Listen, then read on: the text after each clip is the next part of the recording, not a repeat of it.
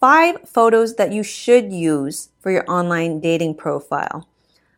I think that in general, women tend to be a little more intuitive regarding things like this, but everyone's different. And you know what? I have heard complaints from men and my guy friends about photos that they like seeing, but also photos that they do not like seeing on online dating apps. Especially number five. I'm going to go through five things. Number five is the number one complaint that I hear. Number one is a clear headshot of your face. This is obvious, of course. People want to see what you look like. Make sure it's clear and it is current. The photo does not need to be professional. It could be a snapshot. However, it should just look like a good version of you. I have a photography background. So here's a little tip if you're not familiar with photography and what's flattering. I think in general, what is more flattering is natural light. It's softer compared to flash. Flash could be a little intense. Also, with lens usage, wide angle tends to be not flattering when you are taking pictures, portraits of people. If you're using your phone, the default lens is a wide angle lens. If you have portrait mode on your phone, that is much more flattering. Number two is a full body photo. Men are very visual. I mean, to be honest, the thing that, the first thing that is going to draw a man in on a dating app is how you look, and they want to see how you look. So post a full body photo. And again, this should be current. If you've gained some weight recently, that's okay. Post a photo of who would most likely show up if you were to meet up on a date.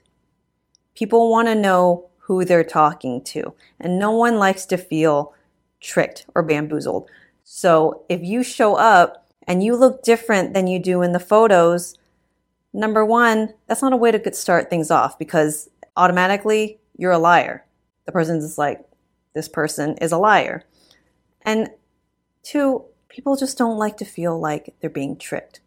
If you want to create a healthy relationship, you have to have a healthy relationship with yourself. And if you don't, maybe let's focus on creating that healthy relationship with yourself and healing whatever you have to. I don't know what that is for you if you have it, but if you feel the need to post inaccurate photos to hook people in, most likely you have some insecurities there. Number three is doing activities that you genuinely like doing. If you don't like hiking, don't post photos of yourself hiking a lot of men do like doing things outdoors, but they want to know what they're signing up for. And also, if you want to create a healthy long term relationship, you're not going to want to do things long term that you don't want to be doing. So if you prefer sitting in a cafe and drinking coffee, post a photo of that instead. If you like staying indoors and reading, post photos of that instead you don't need to come off as more interesting. If you like never travel and you took one trip because your friend dragged you on it and you actually hated it and you probably wouldn't do it again, like don't post a photo from that trip. Post photos of things that you genuinely like doing. Number four, kind of already mentioned, but make sure all the photos are current. I think five years is about time when photos need to be updated or if you look different. Like if you have drastically cut your hair and it's super short, there should be a photo of that. Like this is what my hair looks like right now. Or if you've gained some weight, make sure the photo's current. There is something for everyone. Some men like really skinny women. Some men love thick women. The important thing here is that you like you.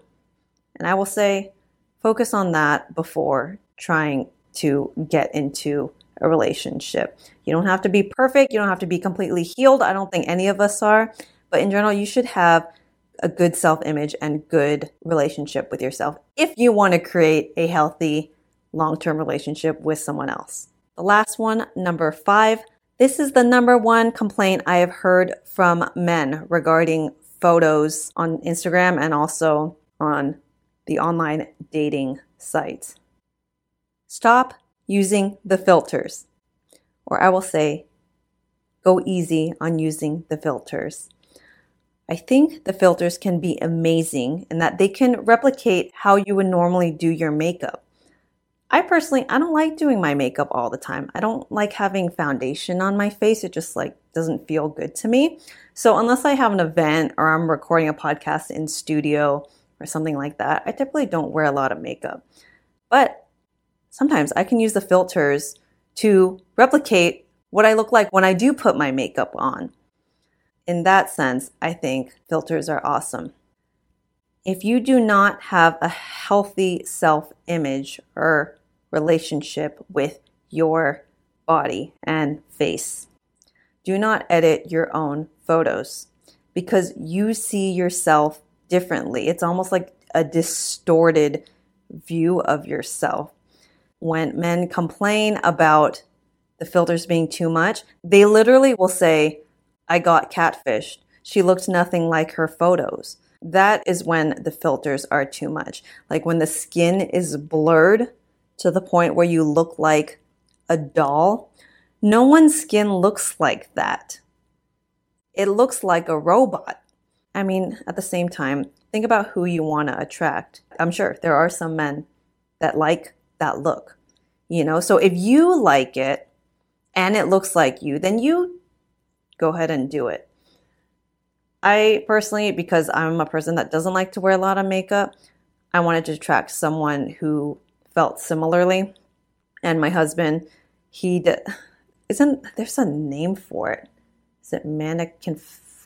Some kind of phobia of makeup, but he he does not like a lot of makeup. He prefers me without makeup, and I like that. I like that because that's how I prefer myself too. And when I do do makeup, I don't think it's like overly heavy, but yeah, when he sees heavy makeup, he like he does not like it. So I did I did think about long term because when I met him, I was looking to create a long-term relationship.